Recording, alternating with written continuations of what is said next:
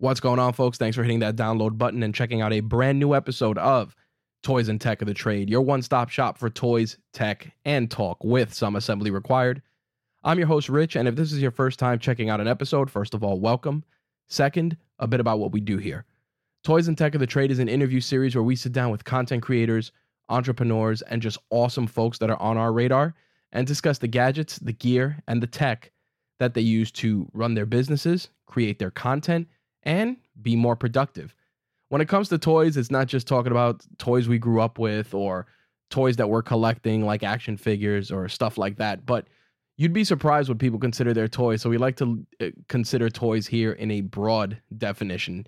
People might be into collecting knives or collecting guitar picks. You'd be surprised what people consider their toys. And we like to get to know our guests a little bit more personally. So conversations about that stuff break up a lot of the business talk and entrepreneurial talk that we have on this show. With that intro out of the way, let's get into some housekeeping before we turn it over to this week's guest.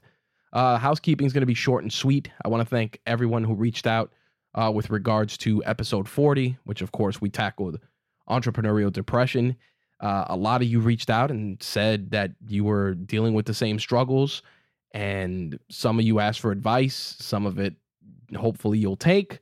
Some of it was just a framework of how I do things. And again, that's not a one size fits all approach. Just because it works for me doesn't mean it works for you. But hopefully, you can take some of that information, break it up, pull out what you need, and hopefully, it will give you the answers you are looking for.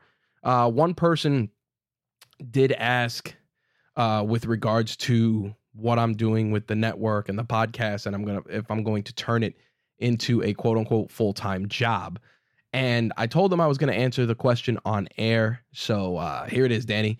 Uh, real easy. Um, I don't want to say that I'm turning it into a full time job because I've been doing this a long time, but I'm saying it. I'm saying that it's not a job. I'm just keeping busy. I think that's how I'm gonna I'm gonna use the term keeping busy. Uh, number one because if if you do what you love and you do what you enjoy, it's not work.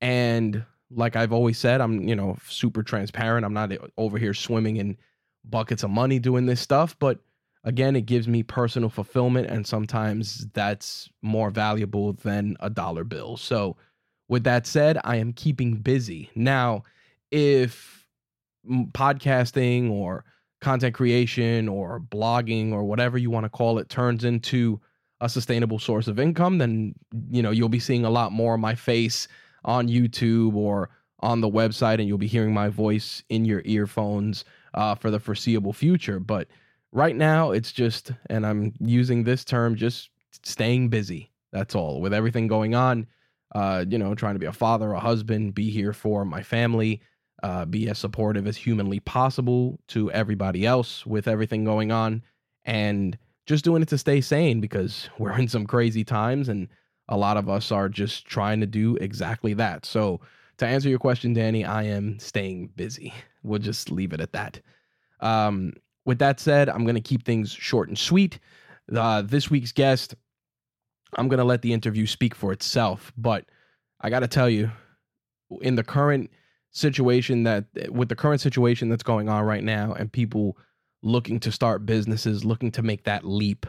This week's guest definitely, if their story doesn't give you a kick in the ass, I don't know what will. Uh, my guest and her husband took a massive risk. It's been paying dividends for them. And not only are they being of service with something that is incredibly beneficial to the, and I'm going to give that part away to the podcasting community, but they do it and they do it by putting community first, making sure that they're not just building clients, but forming relationships and creating a quote unquote family, much like the Rageworks Network and our hosts. Um, my guest this week and her husband are doing the exact same thing on a bigger scale. Like I said, if you've been kicking around an idea to start a business or are looking for some motivation to help you get started, then this week's guest will definitely definitely motivate and fire you up. So, without any further ado, I'm going to shut my mouth and I'm going to turn it over to this week's guest so you can learn about the toys and tech of her trade. On this week's Toys and Tech of the Trade, we got a very, very special guest. I'm sitting down with the owner and founder of Gotham Podcast Studio, Brianna Peters. Brianna comes to me uh, by way of introduction from some of her colleagues from Gotham Podcast Studio. I checked out her story, saw that she was a fellow podcaster, wanted to bring her on, share the Gotham Podcast Studio story, and also learn about the toys and tech of her trade, including the fact that she's a cat person much like me. So without any further ado, Brianna, thanks for coming on, taking the time to chop it up with us. Oh my gosh, thank you so much for having me. And yes, cat people all the way. I um I want to break down a little bit of Gotham Podcast Studio for uh, listeners that aren't familiar with it. Uh, Gotham Podcast Studio is a full scale podcast production studio in Midtown Manhattan here in New York City. Uh, it's a one-stop shop for you to go in, create your podcast, your video cat, your vidcast, your live streams, you name it. They got uh, full end production packages with a producer that's in studio that works with you one to one. Plus, they offer membership options and they even provide a nice and affordable hourly rate for those that kind of just want to dip their toes in the podcasting pool and aren't scared to jump into it. So, I want to start with the origin story first. Um, how'd you come up with this idea? What made you say, I want to open up a podcast studio in the middle of Midtown? yeah, right. Nope. Nobody thought of doing that. And there's a reason. No, um, uh, it, it was very organic and, um, it, it's one of those things that you just, you can't force it. it. Everything had to happen in the way and in the timeline it had to happen in for it to be what it is today. So, uh, my husband, Matt Peters, is um, also a GPS partner. And back in 2014, um, we used to live in Rochester, New York.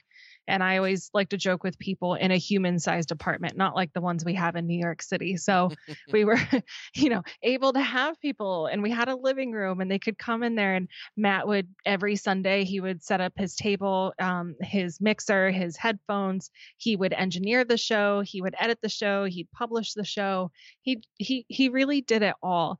And it was a lot of fun. It was just like our little Sunday tradition. I even was on a show a couple times and then we flash forward, we moved to New York City in 2016, and he had to end that show because, well, just like nobody is going to come into our studio apartment, sit on our bed, and do a podcast with us. So he was like, you know, I I might have to find a place to go if I want to podcast again. And uh, he did. He found um, a different show. He founded a different show. He has a new co-host, and they're recording out of his co-host. He has a MMA gym in the city and Matt would just come back home with tales of, um, you know, people were walking by and they're watching us, or like fire trucks were going by and it ruined the show, or there's men grunting in the background as they're flipping each other over, and the sound is just not what I would like it to be. And as much as I love doing this, I don't think I can keep doing it in this way. And so it was just a really normal conversation between us of he said i think you know i can find an office space and I think I could just set up shop there and maybe we could do um, you know, like three to four other podcasters to help me pay off the rent in the space because Matt and I, new to New York, uh, we just don't have a ton of money. So it was one of those situations where like, okay, um, anything to just not like lose out on our money. And like the second person that came in was just like, I have no idea what I'm doing here. Could you please uh, engineer the show for me? And from that moment on, it really turned into okay, this could be a full scale business um, that we could charge people for, for Matt's knowledge and expertise and time and energy. And so Matt came into it with all the knowledge and all the back end, and I came into it with the business, and we just partnered up a, hu- husband and team wife and husband and wife team and we were like let's let's figure this out so we came up with a business plan and you know just did the whole thing and um, it slowly grew from there. Honestly, we just started with a small, tiny room, and as we got more clients and more customers, and we grew, we um, we eventually made it to that Midtown Manhattan location with five studio rooms, and that happened in June of 2019. We started the business in November of 2017. So, you know, a little less than two years later, we had made it to this big, beautiful studio space. Now, were you? It's it's funny too because the the people that introduced me to you guys, they were like, "Oh yeah, you know," because I, I used to do a an MMA and wrestling podcast. That was one oh. of the oh. first things I did, and I was like, "Oh, you know the the the co-owner would would dig that," and then you know I ended up doing my homework, saw that he does the uh, the martial the martial culture cast with mm-hmm. uh, Coach Renee, and I was like, "Oh, this is great!" So there, there's there's a lot of synergy there, and yeah. the thing about it that gets me is exactly this part of the story that a lot of people don't see. It's that podcasting you got to be super invested mm-hmm. because mm-hmm. it's a very very minimal it's a minimal way to get in because you can just plug in a USB headset or a microphone and you could be off to the races. But there's a lot more involved. And you painted a great picture. Here you are, you have a human sized apartment in Rochester, and then you're like, man, how do I I can't do this anyplace else. I had, you know, similar growing pains uh, over time just in my own home. Just like, mm. all right, I can't do this in the in my bedroom anymore. Once I got married, I'm like, yeah, that can't happen. and um, you know, my, my my my wife was very understanding because she'd put on uh, earplugs to sleep, and I just record these these live podcasts for, oh for three gosh. hours at a clip. so I I respect the fact that you went into this uh, with your husband on a on a partnership basis. Now, going that that route and deciding, all right, we're going to turn this into a business. How did you did you bootstrap out of your own savings? Did you say we're going to bring people in, or did you uh, figure we'll start small, put in our own put our own money and our own skin in the game, and then grow from there? Yes, we invested all of our own money. Um, it wasn't even a thought of ours to include others. And um, this isn't a a dig on Matt or I. It was just where we were and where our heads were at at the time. We did not imagine this to be a big thing. Oh, it, okay. Yeah, we were like, this will be fun, and this will be um, Matt's passion project, and we'll also make sure that we don't like lose our money. I was still in school. I was working full time. Matt was working full time. Um, neither of us really pictured this being like a our full time job or career until a little bit later down the road. And I, I have different moments where that um, really played out. But yeah, no, in that initial setup, Matt had already had all the equipment. So that we had already invested our, our money into. And then we invested our, our shared money again into you know finding a space you, here in new york you have security deposits and a couple mm-hmm. months worth of rent and nothing's really cheap here so that's lots and lots of money up front um, to secure a space and we did um, pull from our own you know personal bank account because just never really occurred to us to ask anybody for if they wanted to invest or help or anything because again it was just supposed to be this this small thing we were doing that's there's a there's a lot of inspiration that i want people to draw from in hearing that you went in just as a side gig. You were working both full time jobs before even pulling the trigger on this full on. Now, I got to ask when you, what was the tipping point for you where you said, you know what, I'm to quit my job and this is to be my business? What was it for you? What, you know, you just woke up one day and it clicked or? wow. It was, um, it was, it was weird because it was a lot of little things and I'm, I'm really, especially these past three years, but even a little bit before that, I noticed that if I could just really trust my instincts and listen to myself, I had the right answer all along. And I don't second guess. If my gut says it's the right thing to do, I'm going to go for it full force. But um, in the beginning, that that's a hard that's a hard risk to jump into. Like, hey, I'll I'll leave my comfy job that gives me a good salary and that gives me health insurance and benefits for an unknown life and an unknown lifestyle that I've personally never been a part of. So, um, you know, a little bit throughout the first, like, I love to tell this story because this is just how crazy this business is. When Matt and I started it, we said, okay, if we can get five clients paying X amount, we can pay off the rent and we'll be okay. We'll be at zero. And um, I said, okay, so, you know, we're starting this in November. I think as long we can hold out and we can keep paying the rent of our own money, as long as we get five clients by March or like April. Mm. And two weeks later, we had five clients. so something I expected to be months of work happened in weeks. And that was a moment for me. That was a little like gut moment where I was like, oh boy, there's there's something bigger to be had here and um, Matt had uh, a better paying job than I did. He had a higher position at work than I did. I was still in school, so I was at an entry level position, and um, so. when he quit his job first and it brought in most of our income to work Gotham full time, like that was a commitment beyond anything we could ever imagine because we were saying, okay, we're jumping in now. At least one of us is, because that's how busy the business got that it needed full time. Um, it needed full time looking after and working into.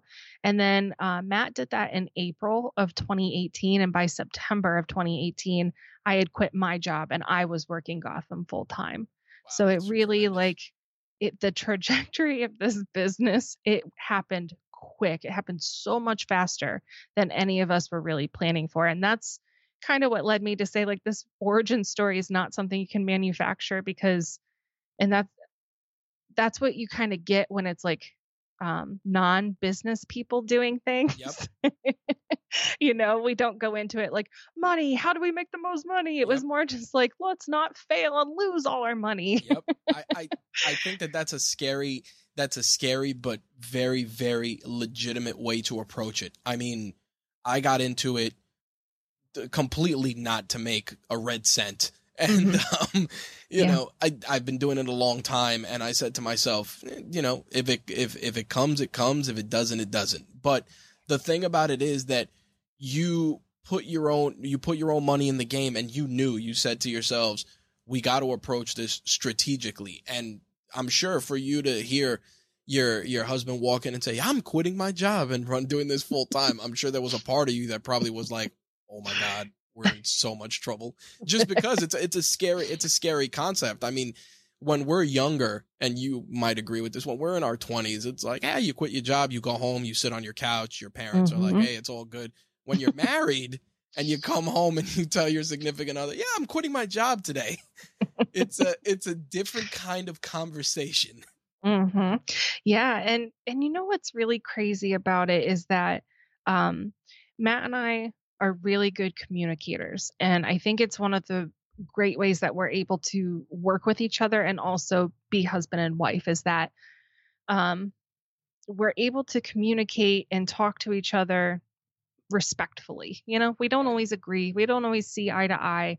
Um, we have different ideas, but at the end of the day, um, I'm his biggest fan and he's my biggest fan. And we're going to do stuff to help each other and make each other happy.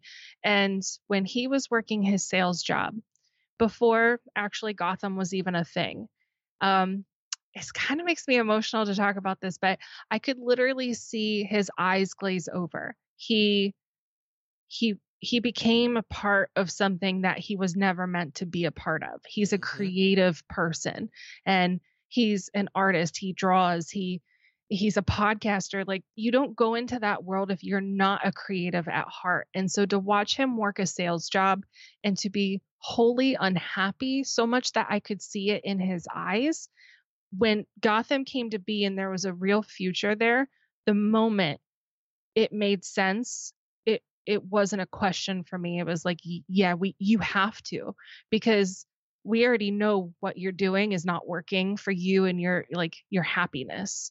So why not take the chance if, if this could really be the thing that you're passionate about and it brings you happiness it's worth it to meet the risk for sure. Yeah i think i think that that's the that's the right way to look at it. Just when you're when you're in a job especially if it's your day job it's like you work uh, a buddy of mine says you sell your drugs to buy more drugs like you're working yeah. the day job to fund the dream yeah absolutely at some point the scales kind of start tipping in that other direction where you essentially punch the clock and based on how you're saying it matt had reached that point where he was like i'm just punching a clock here yeah yeah very very unhappy with um how the sales life was. Mhm. He's not that personality type and there's nothing wrong with having that personality type. It works for a lot of people, especially in New York City. Yep. Um but that's just not him. So to to watch him be wholly unhappy was not anything a wife wanted for their partner. And uh yeah, so when it was time, even though that was very scary and risky because he had the better job, it, it it made sense to me in a different way that wasn't financial. Gotcha. Now, when you, uh, I, I'm gonna say when you guys opened up GPS version 1.0, um, you you said you guys brought in your own equipment, so I'm assuming he had already his own p- computer set up, his own mixer, his own mics, and that was essentially Studio One, right? Yeah, yeah, we went to IKEA. We got the best uh, particle board tables and chairs we could find, yep. and we set up shop. And Yeah. you got your at that at that point when you were bringing in well, let me let me take it back a bit. When you were starting out and you were saying, "Hey, I want to lock down 5 clients." How are you how are you going how are you doing client acquisition at that point because back then especially if you if much like a lot of us we're not going out there embracing social media to grow these businesses were you doing word of mouth were you just um, leveraging other folks in the podcasting game. How are you how are you growing at that point? It's really crazy to think about it because social media would have it should have been the first thing back in 2017 I Yep. thought of, but uh, you know, being new to a city and being as big of a city as New York is, I think I felt so unimpactful as a person and as a business owner. You just, it, it- you know, New York can definitely play mind games to you if you're not from here, especially like it's just you come here and it's a whole other world. So, um, back then it was like, well, we don't know anybody and we don't like communicate with anybody in the podcast world, and um we're like trying to figure out ways to connect with people. And Matt, one of the amazing things about him is he is so creative and he thinks outside the box. And so he said, wait a minute, let me pull up Craigslist real quick. And he went into the chats and he looked specifically for podcast and podcasters. And what we found were um, different chats going on of like, hey, I'm thinking of starting a podcast. Does anybody want to be my host? Or does anybody know where I can go to record a podcast? I don't know anything about anything. And and so we started going into those chats and saying, why don't you come talk check out Gotham Podcast Studio? We're, we'll do a tour. We're opening November 1st. Um, and then we ran a deal. And honestly, we got our first five clients from Craigslist and nowhere else. that's now that is outside of the box thinking because It's very outside the box. because it, you know what the thing is? Craigslist for those that aren't from new york craigslist is a rabbit hole of insanity if you don't if you don't play the game right. Because craigslist is like a geocities looking site. Every Yeah. region in the country has a version of craigslist. You go you click there's a bunch of categories of things um hey i saw you on the bus and i liked your sneakers look me up um we a litany of, of stories could come out of there and to leverage Right. that platform in such a random fashion to do that is is innovative thinking for sure because you know, Yeah. people go to reddit people uh, reddit is you know uh, is is formal craigslist Mm. so so you know to do that and turn it into into something so quickly is tremendous props to props to both you and matt for that Well, thank you so much. And you know, like we are in a in a an amazing business because what happens is that those first five people, we we said, okay, we're going to give you this service, and they agreed, and they paid us, and they started coming and recording. And what do they do? They bring people in, Mhm. and those people start to ask us questions, and then they release an episode, and people hear the episode, and they hear them talking about Gotham Podcast Studio. So it it did not take much. It took five people to start the word of mouth, and then obviously as we started to um, get reached out to more, and we played definitely into SEO and keywords and tags in our website, and people started organically finding us on Google. Um, we found uh, some larger known podcasters that would use us, and then when they talked about us, that's really when Gotham took a turn and escalated very quickly. But yeah, it did not take much for our business to grow just from word of mouth. That's that, that's tremendous. And the thing about it that gets me is that this was all started with your own equipment, your own stuff, some IKEA yeah. furniture, and you went from there. And the, I want to paint that picture for people because again, a lot of people they get you know paralysis analysis. I got to have the best mic. I got to have the right. best mixer. I need this ten thousand dollar audio and video rig. Like, no, you don't. Yeah. You need talent, drive, and being able to talk and engage with people. And then the rest kind of falls into place. Absolutely. And we see that a lot with a lot of podcasters that come in and take tours. Um, they are so nervous, some of them, to take that first step and set up a recording. So much so that, like, you know, we send follow up emails and they're like, I'm having trouble. I'm having trouble like booking that time. I'm so nervous. And and we are always curious about that question of what is it that makes that click in people's heads to go, okay, now, now I'm gonna do it. And now I'm gonna settle up and record my first show. And uh, I always like to tell people you don't have to have all the tools. Like you really don't.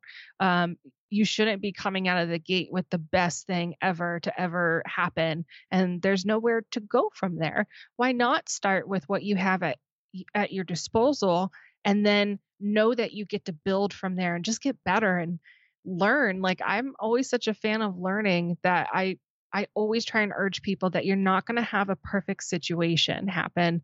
You're not going to have any like golden light that shines down and says today is the day. Yep. You're just you're going to have to make that day happen. No, absolutely. And with with that said, you you folks grew from that to uh, the location you're in now. What at, at what point did you know that you were ready for that expansion? We had a lot of um hard talks and debates and you know we we presented different outcomes and what could possibly happen if we if we decided to take the leap and go to our own space because um, you know the very first place we were at was okay but we were actually only there for a month and we went we moved actually not too far away to a shared office space um, and I will not say the name of the office space, but they weren't particularly fans of us because just we had so many people coming in and out on a daily basis. And people who use shared office spaces are people that really don't have a lot of clients or foot traffic. So it was mm-hmm. a big difference to have us in there. So um it was a little bit of like a hostile place to be and people we knew really didn't like us and we got you know people tattle on us almost wow. like weekly. Uh, so there was a little bit of nervousness that we would get kicked out, and and we really didn't want to have to go through that again because that's actually what happened to our very first spot.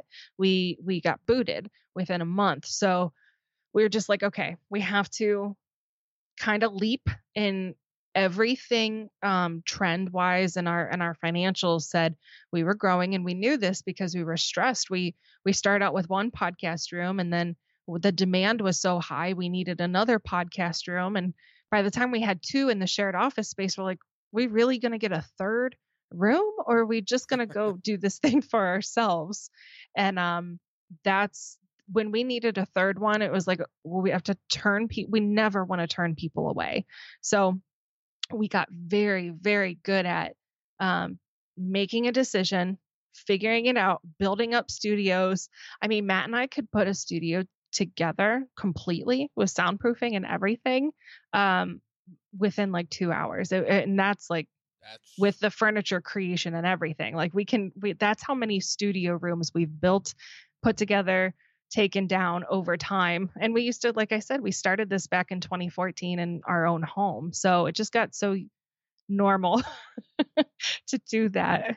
Well, once you expanded and usually I, I, I save questions like this for for our rapid fire portion, but I gotta ask: when you when you were growing and as you grew, what were some things that you said were or that you and Matt established were non-negotiables that you had principles you had to stick to when when growing this business? Because again, like you said, here you were, you were in one business, you grew quick, uh, you got booted out, you went to this shared space again, dealing with just other people's nonsense. What how did you cultivate that energy into where you are now?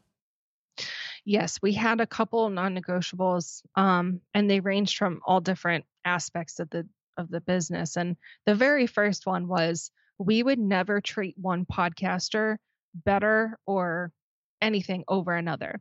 Everybody who walks into our studio is equally important.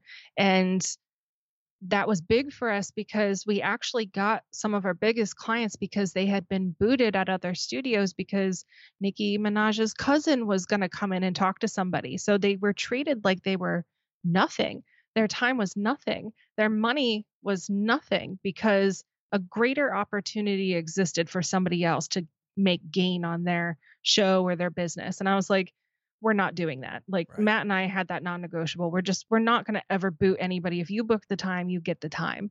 Um, another non-negotiable for us was that we would never fully give up control of Gotham um, for anything, and, and we say that because kind of early on, uh, in, in early mid 2018, um, we definitely had some people like taking notice of us and wanting to offer services or become a part of the business or interject themselves into what we were doing and giving us a lot of unsolicited advice. Mm. And um, it was really important for us because we're so new to the city and we really didn't know anybody. And we do know that it can be a cutthroat business city, um, that we would never allow someone to come in and fully change Gotham and its principles. There's just certain things that we do and we stand for. And we would never let somebody come in and throw that um, throw that away for a quick dollar or to make a quick million. Like it was not something we were willing to do. Um, we put our heart and our soul and our tears and our blood and our time into this business. I will never risk who I am and like my morals to make money quickly from it. It's a it's a long haul type of business that we're in. So, um, and then I mean, just like from a uh, uh, like a really like um I forget the word I'm trying to say, but like another non-negotiable for us was just like when we got our own space, we were looking and we said, okay, it has to be easy to transport to. Yep. So many of our people are taking the train, they're riding their bikes, they're coming into the transportation hubs. We were not going to choose something on the Upper West Side or um, you know, Tribeca. Like we really were like we have to go somewhere that's easy for people to get to us. That's a good business move right there, but then also just because it made we we had acquired so many clients and we were actually in like a downtown area um, that we were scared to lose people if we went somewhere where transportation wasn't convenient right. so that was also just another um, non-negotiable for us when we decided to move yeah i think i, I think that the the the strategy that that you and Matt implemented, I, I got to say that it's. It, it, it, I'm glad we're having this conversation because I agree the the entire approach and the philosophy that you're using is just the right way to do it. And the problem is that it's very easy, and I like that you said. It's very easy to kind of cash out mm-hmm. if you're you're growing and you want to bring in some more stuff because what happens is the shiny objects kind of distract from the fact that you're still on the grind.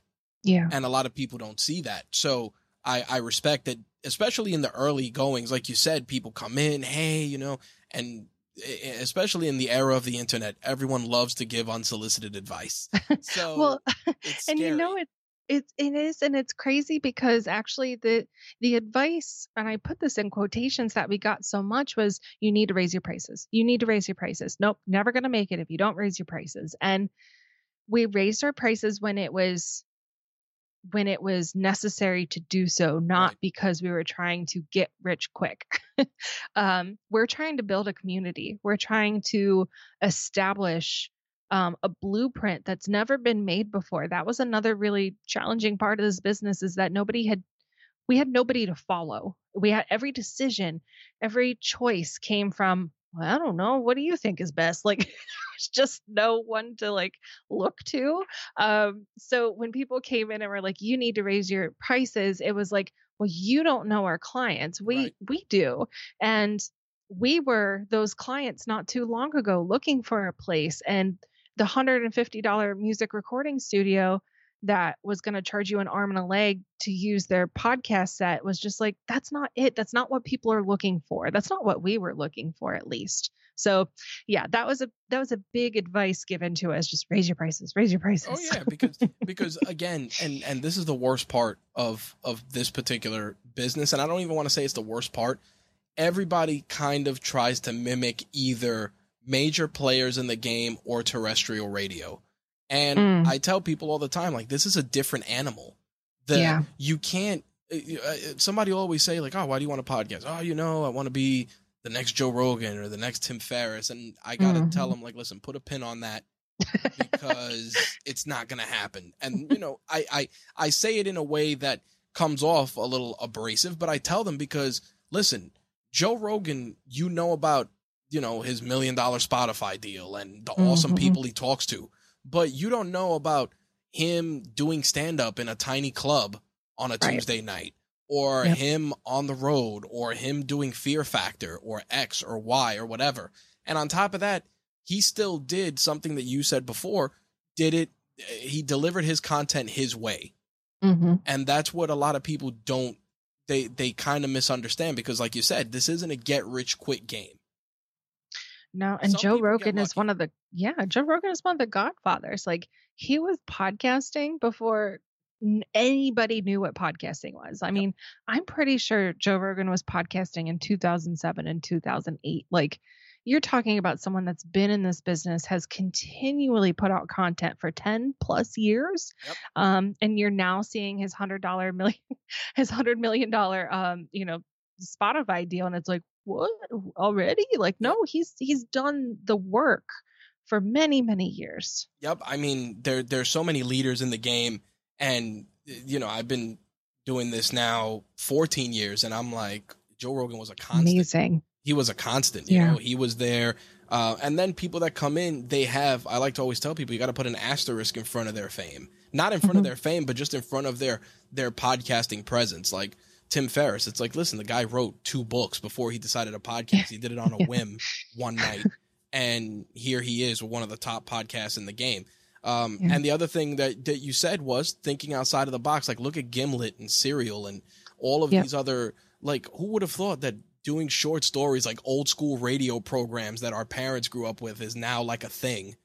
you know, like, hey, we're gonna do this weekly murder mystery, and it's who done it every week, and hey, a hundred thousand people downloaded it. What? Like, like yeah, that's not right, but but it works, you know. Right, and I love that. I love that about podcasting. It's like literally everybody could find something that they're into. There's someone out there that has created a thing that you are so into. Yep. I mean, we have a a podcast about sneakers. So like trust me, there's there's something out there you could listen to and fall in love with. Listen, as somebody who is a sneakerhead, podcast about sneakers are yep. things I end up listening to. And that's the thing. like you have all these niche things. Like I remember when when we used to talk about, you know, MMA and wrestling and video games and comics and stuff.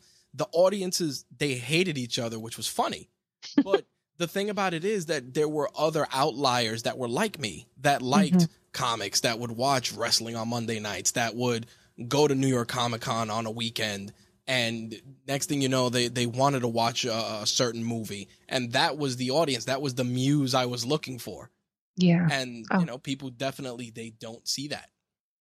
Well, and just congratulations on 14 years. Like that is such a testament to you. Yeah, um, so many people start podcasts and just can't can't keep it up or don't want to or maybe just fall out of love with it or experience pod fade as we like to put it and i'm just that's amazing congrats i gotta i gotta ask and i'm and i'm curious your your two hour studio setup time uh walk us you know just just uh, you know ballpark like walk us through how that works. Like how do you how do you strategize that? Like all right you walk into the empty room.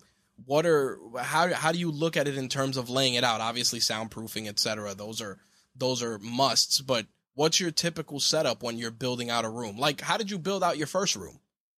Yeah. So our first room was um it was very interesting. Uh, I'm a very visual person, so I like to put something together. It doesn't mean that that's where it's going to end up forever, but I just have to see it. Like, you could not show me a program and I'm on a computer. I'm like, oh, okay, that does it. Like, I have to see it in person. So, you know, we put the table up, the chairs up, we put it in the middle of the room, we put it off to the side of the room, we we put the engineer's desk um at a certain at the head of the table and like we just tried so many things and for me i may not have had the most like business experience going into this, but at the same time, if you think about it, you just think about all the things that you like as a consumer and all the things you don't like as a consumer and then right. you try to navigate it using the like i said the tools that you have at hand so i would literally come would walk down this might be extra but i would walk in and i was i would pretend i was a podcaster for the first time seeing the space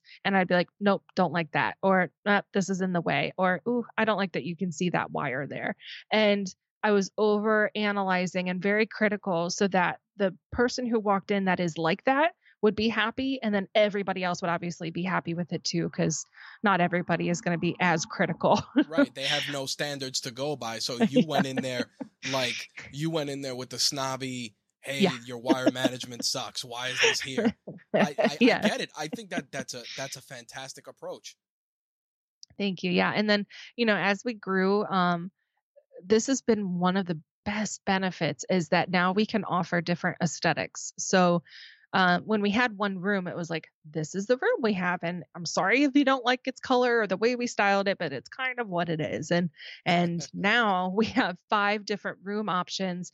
And that really gave us room to be like, okay, so we know that some podcasters like a round table. They like uh you know that that feeling of being conversational and and then we have you know others that like more of like a talk show style and couches and and floor stand mics and then we have some people who are very video focused and they want it to look like a broadcast and so we just started to put together and that was so much fun coming up with all these different rooms and their color schemes and i mean again within reason of what we could afford because this is still like our own money and then mike when he became a partner like he he he's now invested into this and like that's it it's just us three working this business full time so um you know there isn't a ton of money to be able to put into to like design but i still think it's a very very important especially if you're you're brick and mortar you have people coming in um and honestly one of the best investments we ever made was an Instagram mural. And um, I should say Instagrammable mural. It wasn't yep. for Instagram. oh yeah, it was. It, it's definitely one of the first things when I visited your site after speaking to Mike. I was like, yeah, that's pretty dope.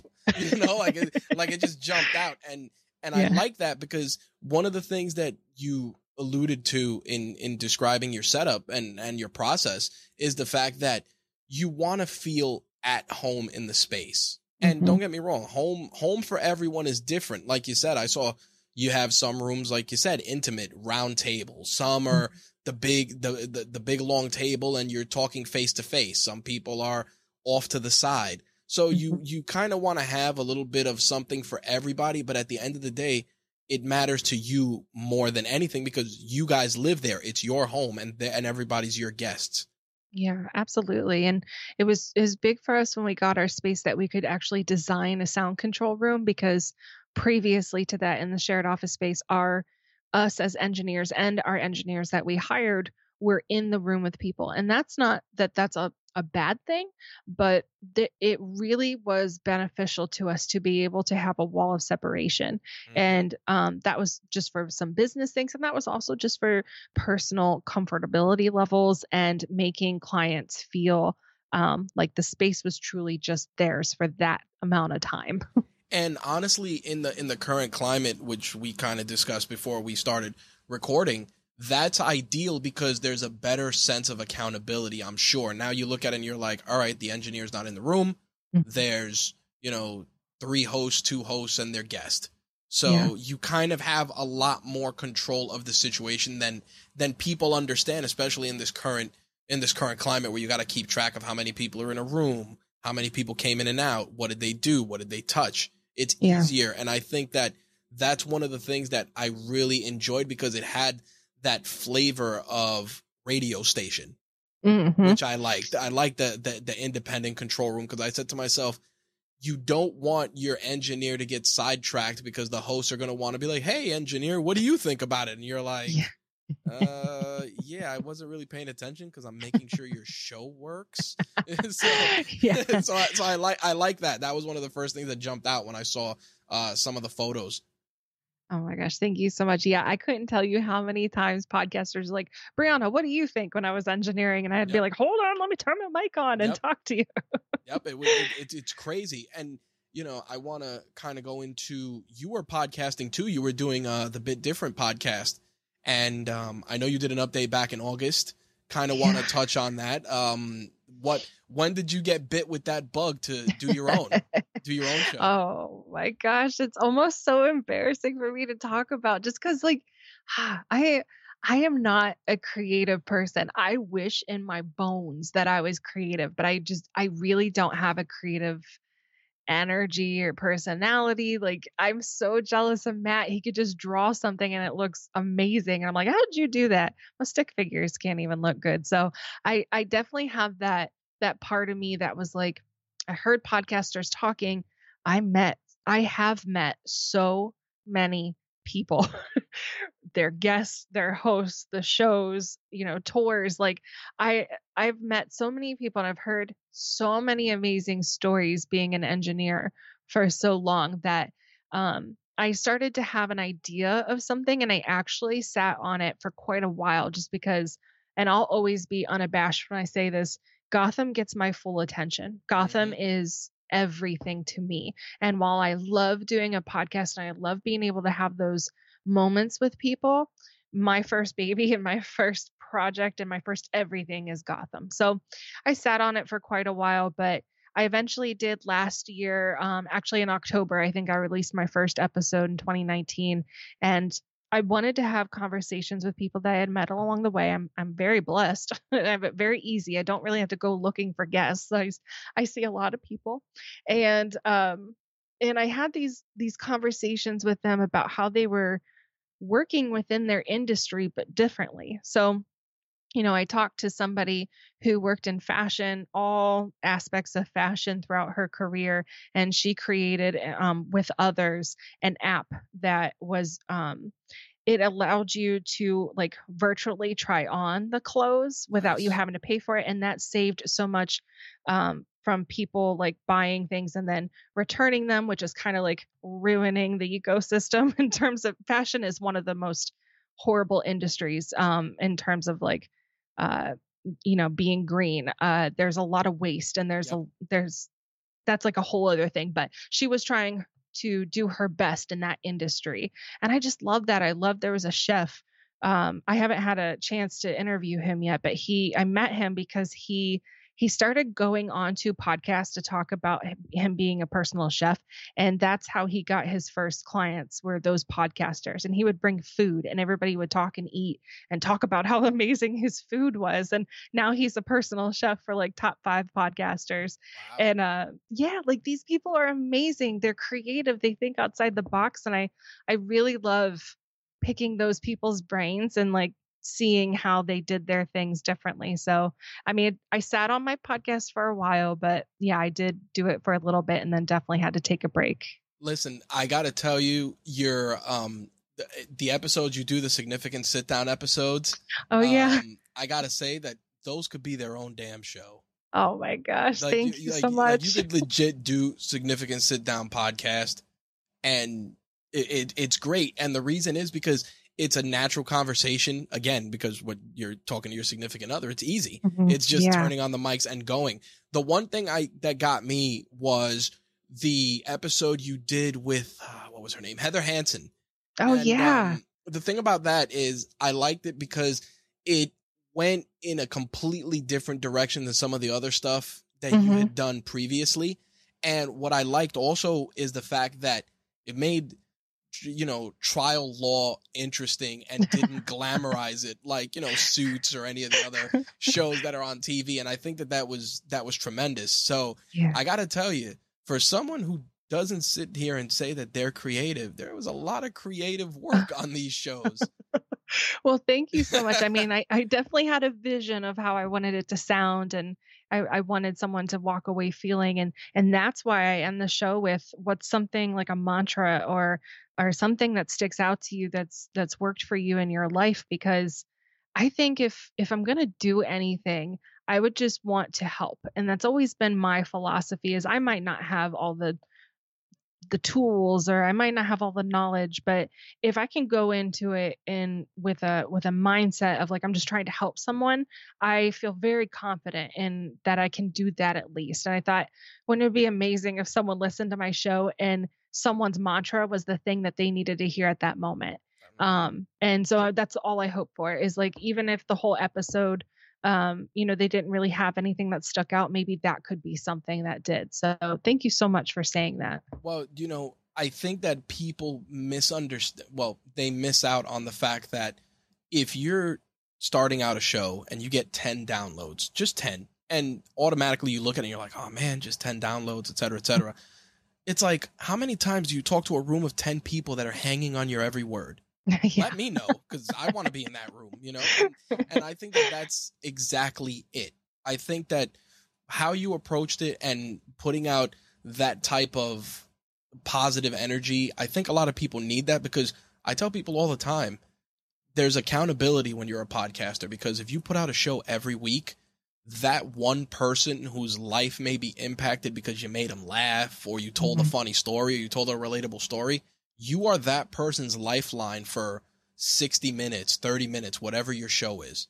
Mm-hmm. And the minute that you don't commit to it, you that person loses that lifeline. And guess what? They may go elsewhere and find it, but it's yeah. not going to be the same energy. Yeah, absolutely. And I, I honestly, I love doing it. But what's interesting, um, I can be guests. I've been guests on other people's shows, and I love it. As soon as I sit down to record my podcast, I get nervous and my voice gets all like uh, shaky and weird and screechy and i'm like what's going on here huh. why so so is that been has that been the hurdle you've been experiencing because i know when you were you know you were updating folks with the with the time lapse recap episode you kind of yeah. were digging into different facets of that is that the biggest hurdle you're dealing with in terms of just uh kind of getting back on the horse yeah i definitely um I definitely have a lot of insecurity in that and uh, being a good interviewer, a good host, leading a conversation, not getting sidetracked. Like, um, you know, I definitely know my faults and I know my strengths, and sometimes I can be just very distracted with a lot of things that are, going on in in business. And um, I think I'm, I'm especially, of course, as we all are, hard on ourselves more than anybody else is. So I don't want to do anything unless I think it's going to be amazing or perfect or the greatest guest. And you know, like you said, I mean, I'm I'm actually happy you said that about the significant sit down series because those are the most relaxed, happy, less um uh they're very less high strung for me interviews that I can just kind of sit down and talk with Matt and have an open, honest conversation. With the other ones, I feel like I'm almost trying too hard to force like this moment instead of just kind of relaxing. And it also is kind of funny you said Heather Hansen because I I know Heather and I've known Heather for quite a mm-hmm. while. So it's it at first I was nervous, but then she instantly made me feel better with a joke. And then that whole conversation just kind of took off from there. Well, that's exactly where I was going with it. I think that it's one of those things where you have to kind of just turn on the mics and think you're having like a normal conversation. Listen, I've never met you, don't know you, minus these, you know, 59 minutes that we've shared together, but I feel like I know you. We're just two uh. people talking shop with the mics on. Right. And um, you know, before we we jump into the the next uh, the next segment of the show, I did want to ask you uh, when you started your podcast, who did you draw inspiration from in terms of approaching the show? Who were who were some of your um, your podcast role models, so to speak, for when you wanted to start your own show? Absolutely. Um, I love Chinae Alexander. She was actually a guest. She was my first um, guest on my show, and I had recorded her show a lot. It was called Press Send, and um, Chinae is an influencer. She's many things, but um, you know, she has a very large um, Instagram following, and she um, she gets a lot of people asking her questions, and she gives advice, and it just uh, it it was amazing to watch her talk with people, and she was so conversationalist, and it was just, gosh, it, I kind of just I really connected to her as a person and how she did her podcast. And then um you know, interesting enough, one of the first podcasts I ever started listening to was Tony Robbins. And it happened to be around the time that I needed a lot of business advice. And um, it, some of his podcasts are shaped uh, like Gotham is kind of almost shaped by some of his podcast episodes. Um, and he had an episode called Strategic Innovation, and that has always stuck with me. That entire episode is gold. I've listened to it maybe five or six times when I need to just hear it again, you know. um, and I love the way, obviously, Tony Robbins is known for the way he talks and connects with people. So those are two people that are really good at connecting that I I really emulated. Awesome. I I actually I, the reason I asked that was because I was curious on who you'd mention and who you drew inspiration from, but also because I want people to check out these individuals as well because perhaps they'll yeah. draw inspiration from them. Um, Absolutely. You know, Tony. It's funny. Tony Robbins. I've heard him on a few podcasts, and it's it's true. He's he's got an unmistakable vibe. He's kind of he doesn't he he takes himself seriously, but he doesn't mm-hmm. because he knows that at the end of the day he can put a thousand things out there and only a handful of people are going to do them anyway. So yeah. I, I I respect that he knows he knows his lane. You know. Yeah. Oh, absolutely. Yeah, he's he's very interesting to listen to. It's definitely a bucket list thing to just go to one of those, which is totally not me or my scene because I'm not very social and I don't like the idea of like having to go talk to a bunch of people or like right. connect. but you can't like if you're into that, you can't deny that I would take much more emotionally away from that than that nervousness or weirdness I would feel in the moment of having to put myself out there. Oh, I hear you. I think uh, I I like to say the uh, the the creative extrovert. Yes, because I'm I'm in the, I'm in the same I'm in the same thing. I go into a room. I'm like, yeah, not a lot of talking here, and people are like, dude, you talk in front of a microphone. I'm like, yeah, it's completely different. um, so different. I wanna I wanna jump into our, our our next segment. We call it the hot seat. It's a series of rapid fire questions. Some are based on our conversation. Some are interest based, others are business based. And again, off the cuff, you can just answer off the top of your head, no pressure. Okay, sounds right? good. So, yes, obviously, you've built out your studios. I see a lot of Macs in there. I'm assuming you use um, an iOS device too. Yes, sir. All right. Now, the reason I ask that is because you turn on your phone in the morning. What are three mobile apps you can't live without? Okay, we got Gmail.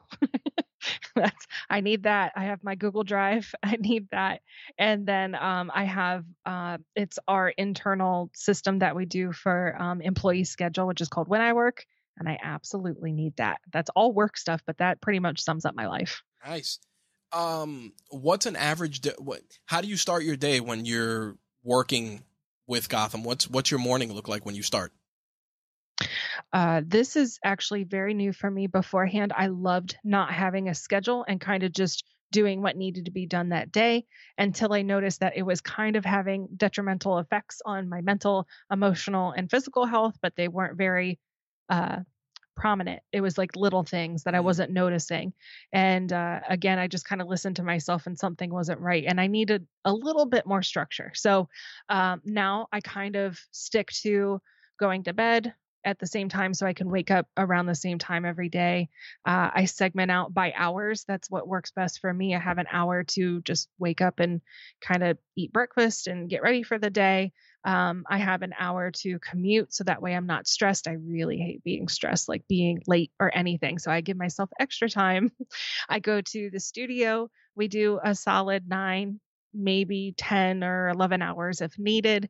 Um, we get to come home and just chill with our cats and watch some horrible awesome TV reality shows and then it's it's off to bye bye land for me. nice. Now now that I, I actually I'm I'm glad you broke it down so in such a detailed way because I wanted to ask on on that that moment when you were like, "Oh, I kind of need a schedule."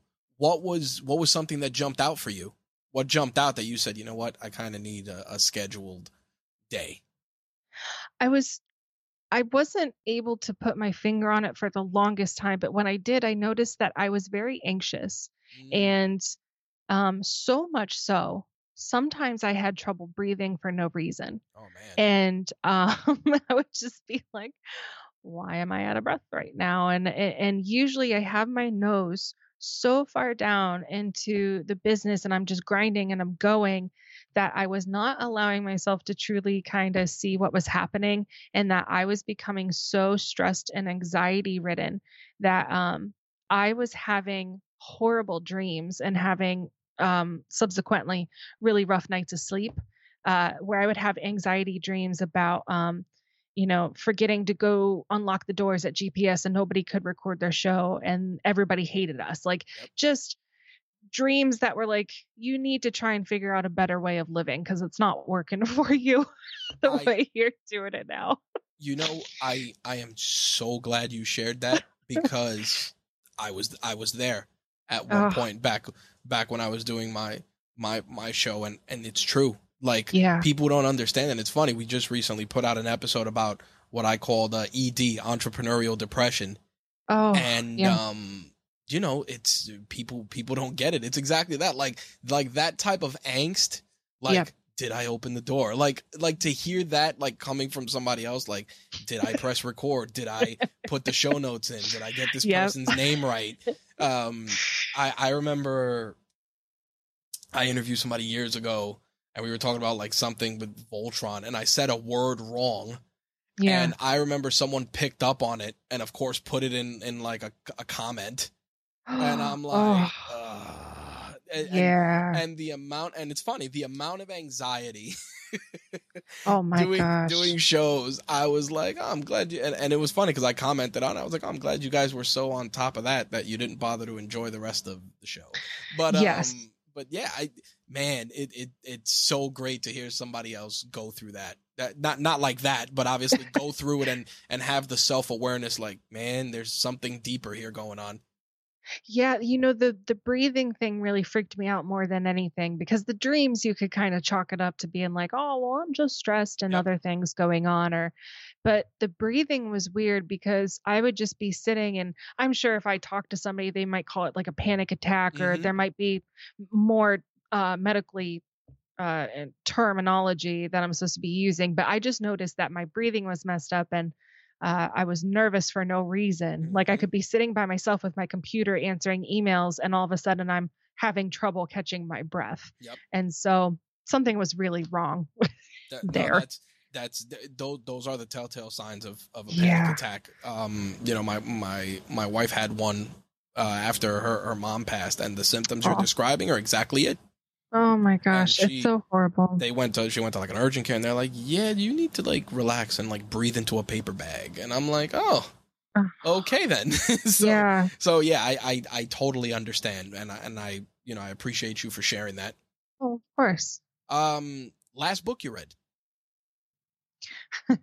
um, so it's so funny you said um it how to start a business and it was um when we started the business and that was the, probably the last time i had time to read a book wow. um but i actually got one of the best pieces of advice besides tony robbins uh, podcast from that book and it said if you give your business part-time energy you'll see part-time results if you give it your full-time energy you'll see full-time results right. and that was kind of the the nail in the coffin essentially that i needed to hear to be like okay that's right let's go i need it uh you know you talked about tv shows what was the last tv show you watched um uh well i'm about to re-binge uh great British Great British Baking Show because I just saw they put out another episode. Um, but besides that, I love um like decor uh like HGTV. I'll rewatch a lot of the old things um on that channel just because I love watching nice. like house decor stuff. Yeah, there's um there's a lady my wife watches. She does like she buys like rundown houses and she does all the renovation herself. Um, yeah, that's amazing. I can't, I can't even I can't even put my my finger on the name, but she always ends up having her on, and it's usually like houses in Michigan and stuff like that. And she'll go. oh. Yeah, the blonde haired lady. Yes. I can't remember. Um, yes. I can't remember her name, but yes, I know who you're talking yep, about. that's, that's that's hilarious. Um, what's your favorite piece of tech besides your phone or your computer? Oh wow, that's an amazing question phone or computer. Um, oh, so random, but there I just bought this USB uh uh lighter for like to light candles and stuff like that, but you charge it up Yep. via USB. Tesla so you lighters. never run out. And I'm like, this is this is why I love technology. Yep. You you know it, it's it's funny because I bought one of those. At the, they call it like a Tesla coil lighter, and it has Oh, like a yeah. like a bendy neck. yes. And, um, you know, as as a guy, you know, you don't care about candles growing up.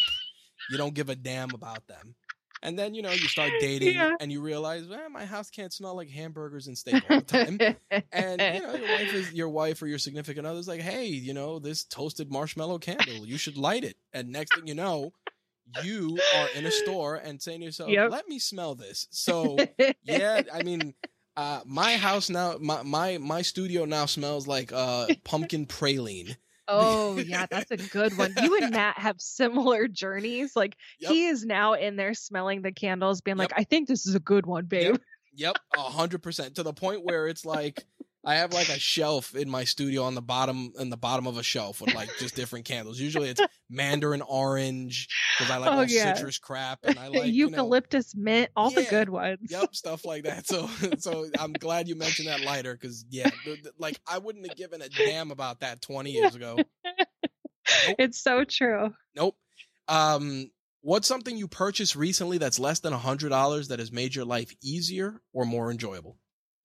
I waited for so long. I postponed it. I was like, no, you don't need it. And then I finally bought some wireless headphones and I'm so happy I did. Um, they had Beats ones that were on sale. They're like an older model. Yep. Um, but I love it, especially for New York and especially, especially because I walk to work every day. So, you know, those 18 minutes there and back, I can just kind of like listen to music if I'm not walking with Matt and we're talking. And it has been an amazing purchase. And I love the Beats ones. I I don't know about any other brand, but these ones are amazing. They are they are a godsend to dodge New York's crazies. Yes. yes. You cannot talk to me with my mask over my face, with my eye my sunglasses Yep. on and my headphones on. I am untouchable. There you go. now, obviously, we talk about toy uh, about tech, but we got to talk a little bit about toys. Um, what was a toy or collectible you had in your childhood that you enjoyed? I loved um the X-Men, but only the girl X-Men. So I collected the cards. I had Storm, I had Rogue. Uh, I was obsessed because my brothers, I have three older brothers, so they collected um, you know, obviously all the cards, but then I would sneak the girl ones out and I was like, these are mine. nice. That's pretty cool. yeah, and I would definitely get in trouble and then have to give them back, but I definitely kept trying to make them mine. That's that that's that's pretty cool. I- I mean, as, as someone who who has a little girl now, trust me, Yeah. it's like, yeah, what are you going to be for Halloween? Well, you're going to be Captain Marvel. You know nothing about it, but you're going to be Captain Marvel or Wonder Woman. Uh, this year it's Wonder Woman. Oh my Uh, gosh, I love it. My niece, she saw the first uh, uh Wonder Woman. She was probably like, you know, six, and she was obsessed. She just always wanted to have it on in the background, and that kind of makes you emotional when you're like, she can connect to that, you know, Yep. and she doesn't have a lot of other things to be able to connect to in that way. That's like strong and not uh overtly sexualized and stuff That's like true. that. So- Uh, last question. I call you up a year from now, Brianna. Where is Gotham Podcast Studio at a year from now? What would you want to tell me? I would want to say that we've acquired our entire floor. Right now, we're only, we have half the floor. I would like to say we acquired the entire 10th floor, that we have like eight studios, um, and that uh, we've been able to hire more amazing people because that's even another part of this I haven't touched base on. But like our team is so amazing, and I just want to keep hiring a great people and putting together an amazing team. So I want to be able to provide that for other people. So I hope to say in a year we have a whole entire floor and I have at least like five more employees. Nice. That is uh tremendous. Now um we we had a lot of gems and a lot of value in this episode. Uh the last segment we like to call it reach one teach one and um we always want to put like an actionable piece of advice out there. And in your case, I got to ask uh somebody wakes up, they want to start a business. Um what's one actionable piece of advice you could give them if they wake up with that dream? the first thing you should do is not anything that could potentially um ruin your high about it. So, what I mean is that the first thing I think you should do is something that makes you excited. So if it's brainstorming idea, like uh, brainstorming names and uh, for your potential business, if it's uh, looking up website designs that are really cool that you could kind of like try to uh, emulate of, and doing the fun parts of it, because there are so many things that can be hard or disheartening or could maybe potentially deter you from taking that step. I remember Matt and I did not look up uh, any competition and it wasn't a conscious decision it's just not something that we did we were just busy making our own thing and that that by the time i had looked up competition i almost thought we shouldn't do it anymore i was like oh wait there's already other people that do this why would we do this we would have nothing new to bring and i'm so happy i did not do that at the beginning because what if that had made us not do it you know and so i just if i could give any piece of advice is that an actionable item that you should do is really dependent on what the business is, but make sure it's something that excites you, that is exciting and happy, and it's not something that could potentially deter you. Nice. I think that is a fantastic way to wrap things up. Uh, lastly, um, you know, what calls of action would you want from our audience? Um, and obviously, where can they find you? Yes, absolutely. So personally, you can find me on Instagram at Brianna Peters underscore. And um, we have Gotham Podcast Studio, and that's just at Gotham Podcast Studio on Instagram or gothampodcaststudio.com. If you are interested in recording, we are open. We're taking a lot of safety measures um, and extra precautionary measures and disinfecting measures to make everybody safe. So we are open to the public. And the last thing is that um, we have a new business coming out called Tandem, and it's a hosting, a podcast hosting company. And we're very excited about it. And we have a lot of things that we're bringing to the market that do not currently exist. And that should be out uh, for beta testing in October. And you can find out more about that at tandempodcasting.com. That is awesome. And, um, you know, it's funny. I just switched podcast hosts. So, um, um, I'm, I'm actually, I'm actually glad to hear that because I like to support, you know, New York companies, New York creators. So, uh, definitely keep me posted and I'll, you know, I'll check it out and sign up as well and stay, stay up to date with that stuff. We just switched over from, um, and, and I'll put the name out there because whatever. I switched over from Spreaker and, yeah. um, I was with Spreaker. They were great. I switched over to them from Libsyn. I was with mm. Libsyn for years. Yeah. But um, when we started the, the the podcast network, they Libsyn just didn't work, and um, gotcha. they were they were you had to essentially sign up each show under a um you had to have billing for each show, which yeah. if you do that, forget it, you're gonna be broke. And yeah. um and then Spreaker kind of just had the the hey pay one rate, do all this, and then that worked, but there were certain things that just didn't. They weren't. Excuse me. They weren't conducive for a network setting. Gotcha. And um, the company we switched over to now kind of plays well with the network. So uh, yeah. definitely curious to see what you folks are doing because again, anything that that's good for uh, a podcast network is something I always want to stay up to date on, especially for the rest of our creators. Absolutely. Yeah, I'll definitely talk to you more. Um, but the just I want to put this out there real quick is that we are doing something totally different in that we're allowing creators to bring over their analytics, which is not something that typically you're allowed to do. You have to kind of start fresh with yep. brand new analytics, and we are allowing people to bring over their analytics to continue uh, their numbers. So that is a huge, huge uh, plus because a lot of creators unfortunately know the headache of switching hosting companies you lose all that all that number so there you go yep all right so um gotham podcast studio will have links to that uh, ways to keep in touch with Brianna in the show notes for this episode. Brianna, thank you so much for taking the time to share the toys and tech of your trade. Thank you so much. What a great conversation with Brianna. Came out of that interview fired up. When we hung up, I was like, man, that story, everything that her and her husband went through to get Gotham off the ground, that's that's what it's all about, man. Like, don't get me wrong, like the money and all that stuff is cool, but the story, the hardships that go into it, the lessons you learn along the way. She said it herself, being able to set up a podcasting studio in minutes, you know, when so many people don't even know where to begin there's a lot of stuff that came out of that conversation that applies to so many folks, whether it's people that are looking to start their own brick and mortar, whether it's fellow podcasters. I really hope all of you got value from that conversation. As I said during the interview, and I'm reiterating it here, you can check out the links in the show notes for this episode for everything Brianna and I talked about. Uh, some of the stuff may be affiliate links, as always, full transparency. Uh, any of those things that you click uh, and make a purchase with We'll get a small commission. Doesn't affect what you pay for the item or the service. Helps us out, lets us create awesome content for you folks, whether it's on the site, on our YouTube channel, or on the network. So definitely feel free to use those links if you wish. And with regards to Gotham Podcast Studio, if you're in the New York area and want to find a chill place to record with some of the best equipment and just an awesome, awesome crew of folks, definitely check them out. I'll include their address, their phone number, and all the pertinent links to their social in the show notes.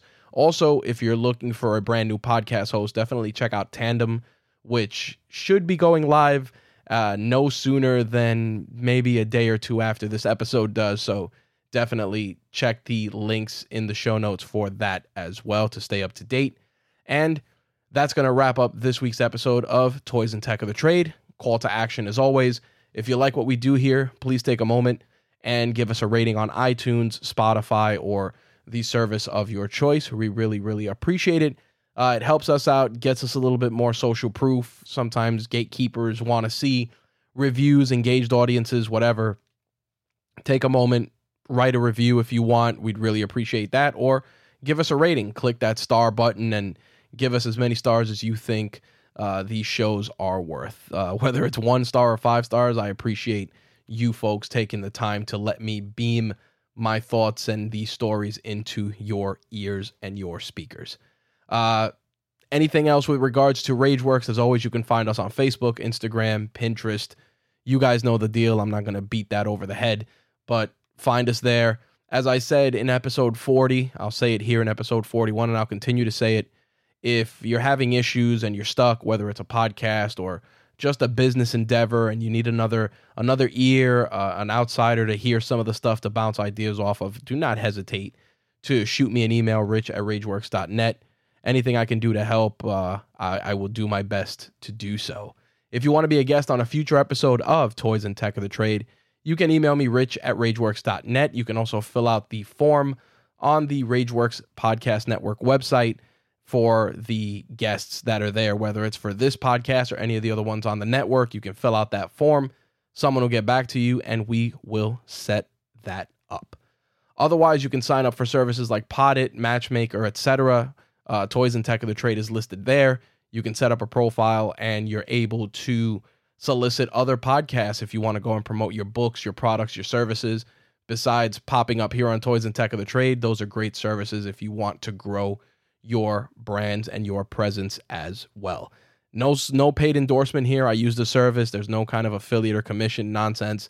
Sign up if you want to find other podcasts to be a guest on. That's really one of the easiest ways to grow your podcast is to go on other podcasts and talk about your stuff, share your story. It's huge. It pays dividends. Trust me, it works. All right, enough of my nonsense. I've kept you guys' uh, attention for a little over an hour and change. So let me wrap things up by saying enjoy your friends, enjoy your family and your loved ones, and hopefully you enjoyed this episode of Toys and Tech of the Trade. Thanks for listening. I'll see you guys in two weeks. Peace.